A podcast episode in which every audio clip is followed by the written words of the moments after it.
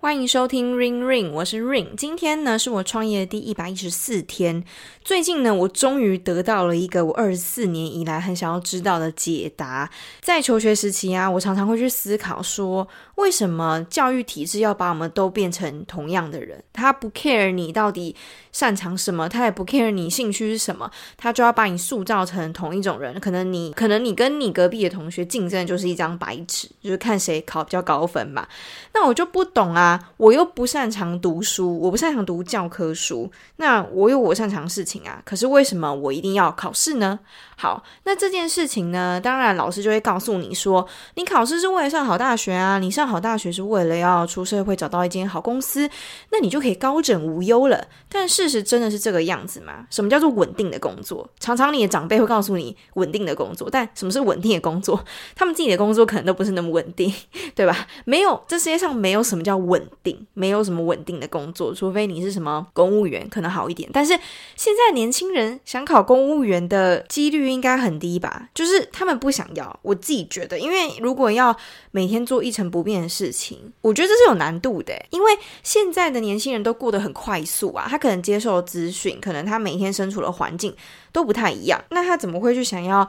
每天就是做一样的事情，好，可能可能真的会有这方面个性的人，但是我觉得以趋势来讲，大家可能会比较向往做自媒体啊，或做自己的老板啊，或者是干大事啊之类，对不对？就是出社会的人脑袋里面就是会有那种天马行空。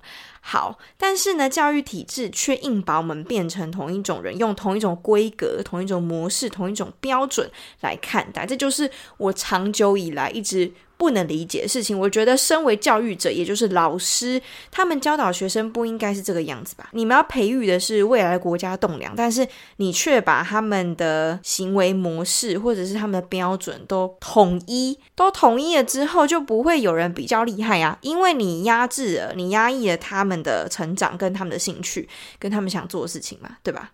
但是呢，我最近终于得到这个解答，就是这个世界上面一定要有社畜的存在。我不是说社畜不好，只是在这边强调是说，社畜就等于零死薪水嘛。你可能比较没有办法去做自己的主，或者是说你比较没有办法用你的能力去得到一个更好薪资，除非你真的特别厉害。但是如果你只是稍微有一点点厉害的话，你跟你旁边的同事应该还是薪资还是平起平坐吧？对啊。所以我觉得“社畜”这个词可能对大部分人来讲是贬义，但是我觉得我最近得到一个解答是：这世界上就是要有社畜的存在，这世界才有办法正常的运行下去。就像这世界上有穷人，就一定会有有钱人；这世界上有老板，就一定会有员工。它是一个相对的存在，不可能这个世界上所有人都是自做自己的主，然后都是老板吧？对啊，那这个世界就不完整，它就没有办法正常运作了。所以我大概可以理解为什么之前在学生时期的时候，老师都说：“哦，你一定要怎样怎样怎样，这样才会怎样顺遂啊之类的，你这样才会呃稳定啊之类的。”就是因为其实可能在老师们的心里，上头告诉他们说：“哦，请你把所有你班上的同学都教育成一样的人，这样的话，我们社会才会稳定，我们社会才会正常。”然后那些很喜欢天马行空啊，或者是很喜欢捣蛋调皮的人啊，我们就先尽量去压制他，或者是无视他。这样的话就不会助长他们很想要干大事的这个心态。这样的话，我们社会就会稍微平衡一点。现在想起来，真的还蛮合理的。以前就会觉得说，为什么他们明明就是一个教育者，然后为什么不不去帮助学生们找到自己的正确道路？他适合什么就让他去。而是让所有人都变成同样的人。那现在我就理解了，因为如果他们不这么做的话，这世界就会毁灭。但是回头来看好了，我觉得还是因材施教最重要啦。因为每个人的个性都不一样嘛。有些人他就是真的很喜欢安逸的生活，有一些人他就是喜欢每天做不一样事情，有些人他就是每天什么事都不想干，想当一个废物之类的。每个人个性都不一样，所以应该是说，老师应该要知道。怎样的学生适合怎样的教育？但是通常老师他们也自己是领死薪水的人啊，他们当然不会去做这些额外的事情，除非除非上面的人给他们 bonus，他们可能还才会有一点动力去做这些比较额外的事情。所以啊，为了减轻自己的负担，标准化一切，他们干脆就一视同仁，所有的同学教育都是比照办理。所以这还是我自己觉得还蛮糟糕的地方吧。台湾教育体制真的还蛮糟糕，蛮蛮腐败的吧。但是如果以乐观的方向来讲的话，就像我刚刚讲的，这社会就是需要有社畜的存在，这社会就是需要有帮人家工作的人存在，这样的话社会才会完整。再澄清一次哦，这边并没有说好或不好，而是适不适合的问题。而且我之前。大学的时候还是读国际企业学系耶，就是这个 title 听起来很屌，对不对？国际国际 international 企业管理学系，Oh my god，就是你未来一定要当老板那种学系。但是其实啊，那只是 title 听起来比较好听一点，在学的东西就是什么都学，但什么都不精，然后什么都很废。你进去就是混一个时间，混一个学分而已。而且最讽刺的是，这些老师、这些教授根本就不是什么大老板，他们也不是管理者，他们也不是什么主管之类的，他们就只是老师。结果需要这些人来教你怎么样当个老板嘛？虽然说课程也没有这些啦，没有、没有、没有人要教你怎么当老板，但就是很奇怪吧？我自己是觉得这个 超矛盾，是不是？没有人觉得这有问题呢？好，那也就是因为在学校没有人教你该怎么去做一些你出社会之后可以做的事情，所以导致你出社会之后什么事情你就得要自己学。虽然说自己学、独立自学这件事情，你本来就应该要具备这样子的能力，只是就会 觉得说，诶，那我大学在干嘛？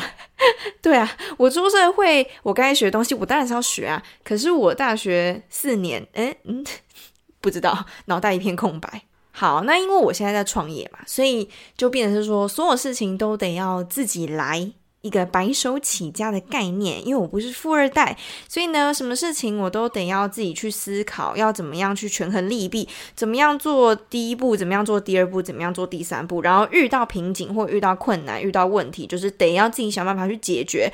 你等于是要上网搜寻一些资料，例如说 Google 啊，例如说 YouTube 啊，去找到一些可以解决你目前困难的一些解决管道。那我在创业的时候遇到一个最大的困难，就是我是一个电脑白痴，这件事情就是很麻烦。我是一个我是一个手机 OG，但我是一个电脑白痴，所以就导致我在使用电脑的时候超级不顺畅，然后我也不太懂后台要怎么去操作，然后我也不太懂系统他们的逻辑是什么，包括 Meta 他们的演算法，包括 Google 的演算法，包括一些比较大数据分析呀、演算法之类这些，嗯、很理科的东西。我之前是文组的，对，所以呢，对于这些事情一窍不通，还蛮合理的吧。好，但这绝对不是借口，因为你遇到困难就是想要想办法去解决嘛，不然你要怎么继续下去呢？所以在创业初期遇到最大的困难就是你要了解平台机制。我觉得最困难的是 Meta，因为 Meta 它的后台有企业管理平台，然后它还有广告的平台，它还有商务管理的平台，还有事件管理的平台。总之，在 Meta 这个系统里面，它就会有很多平很多的后台需要你去看一些数据啊，需要你去调整啊，去设定啊之类的。Meta 旗下又有 Facebook，然后又有 IG。IG 的话，你可能要创立自己的账号，然后 Facebook 你要创立自己的呃粉丝专业，之后呢，做广告的时候效益才会比较好一点。那我们在购物的时候，是不是就会有一个大数据分析，知道说我们搜寻什么之后，那个系统就会推给我们什么嘛？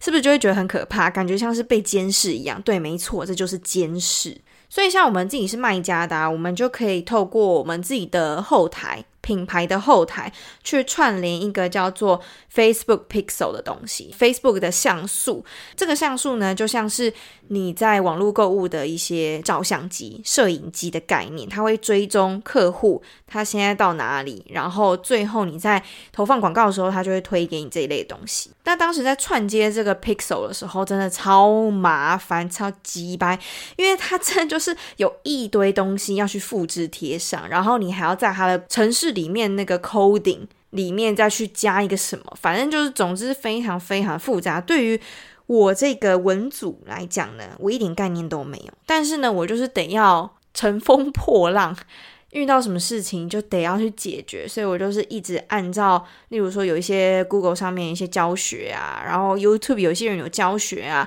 一步一步按照他们的方式去做。但是我最近有一件事情还没有解决，就是 IG 的，就是 IG 的购物功能。我不知道大家会不会在 IG 上面直接购买东西。如果你自己有你的品牌官网的话，你就得要串到这个 IG 的购物功能，消费者就可以直接在 IG 里面点选购物，就直接结账，他不需要跳转到你的品牌官网。欧美的消费者有这样子的习惯，但是台湾好像没有。我在想，原因可能是因为台湾的很多品牌官网，他们不太会去串接 IG 的购物功能。但我觉得这功能好像还蛮好用，所以我就想说，好，我要来申请。结果，What the fuck，这超难申请的，它根本就是层层卡关啦、啊。我自己目前状态还是在卡关，我就一直在送审核，结果一直过不了。那 Meta 他们有一些机制版就很机掰，所以你有时候也不太知道为什么你过不了，然后为什么有一些东西会违反规定，可是明明就没有，明明就没有违反规定，然后一直跟我讲违反规定，害我要一改再改，然后一直重新去审核审核，然后现在还没有然后，因为我目前的 IG 购物功能就是还没有开通，然后我觉得很烦躁。不知道是因为我是电脑白痴的关系，还是什么原因。总之，这中间有问题的东西真的太多，所以你得要一步一步的去排除万难。你看，光 IG 购物的功能就可以为我带来这么大不便，更不用讲你还要去什么提交网域啊，然后你还要去送这个的审核，送那个的审核，你就真的就是一层一层的打怪的感觉。好，总之呢，等我 IG 购物功能开通之后，我再告诉大家。我是那种今日事今日毕的人，所以如果我今天的事情拖到明天再做的话，我就会异常的觉得很烦。你就想哦，明明就是可以快速解决的事情，但是为什么会卡关？这就是会让人毛躁的地方。我不相信这有多难。你提交 IG 的购物功能，你只是要开通，你只是要开通，而且你各个方面都是合法的状态之下，你只是要开通，你只是要让消费者看到你的 IG 之后，直接在 IG 里面购物，你只是要做这件事情而已。但是为什么？Why？为什么？真的是快疯了。好，所以我个人是觉得科技带来方便，同时也带来不便。但是我觉得应该是我问题啦。那现在大部分在用 Facebook 的都是老人嘛，那我就有在想说，到底要不要在，到底要不要好好的经营脸书的粉丝专业？那我基本上现在都是 IG 发什么，脸书就会发什么，不太会分开来。因为有些人他可能会想要符合两个平台不同的机制，那做两个不同的东西。那我目前是觉得。我有点害怕 Facebook 的效益没有那么好，因为现在大家都转到 IG 了嘛，所以如果能强打 IG 的话，可能会比较好，就把专注力放在 IG 这件事情会比较好。但我也不确定到底我的策略是不是对的。但我当然也可以两个都做，只是我就觉得很烦，因为他们的格式不太一样。像 IG 啊，它可能就是主打 Reels，还有那个正方形一比一的、一比一的贴文，或者是说四比五的贴文格式嘛。但脸书它比较适合是横式的，横式的图片会让人家比较好阅读。应该是说那边的接收讯息的方式本来就是这个样子，两边平台的发送讯息的方式本来就不太一样，然后接收的人也不太一样。就会让我去思考说，那我到底应该要专注一个平台，还是说两个平台要分开？目前是只专注一个平台啦，我就专注在 IG。脸书的话，就会跟 IG 用一样的格式去发，例如说发 Reels，IG 发 Reels，那脸书就会发 Reels。那 IG 如果发贴文的话，那脸书也会发贴文，但是一样是那种四比五的格式，可是它会自动裁切，所以很烦吧？你看现在 IG 为了去打抖音啊，出了这么多 Reels。开始慢慢步上脸书的后尘，有没有发现？脸书就是因为越来越没有隐私，然后越来越多广告，然后越来越多这种格式很奇怪的模式，影片也有，照片也有，什么现实动态也有，贴文也有，然后各种你你就会不知道这个平台它到底想干嘛。那现在 IG 就有一点步上脸书的后尘啊，废话，因为他们就是同一个公司的。祖克伯为了要去打抖音，然后他去做了这个 i 呃做了这个 reels，然后呢，Google 也为了去打抖音，所以他们出了 shorts，现在就是完全沉浸在一个短影片的世界里面呢。各位有觉得这件事情很恐怖吗？我之后再跟大家分享短影片到底会为人类带来怎样的毁灭。好啦，今天的分享就到这边啦，我要继续去忙了，拜拜。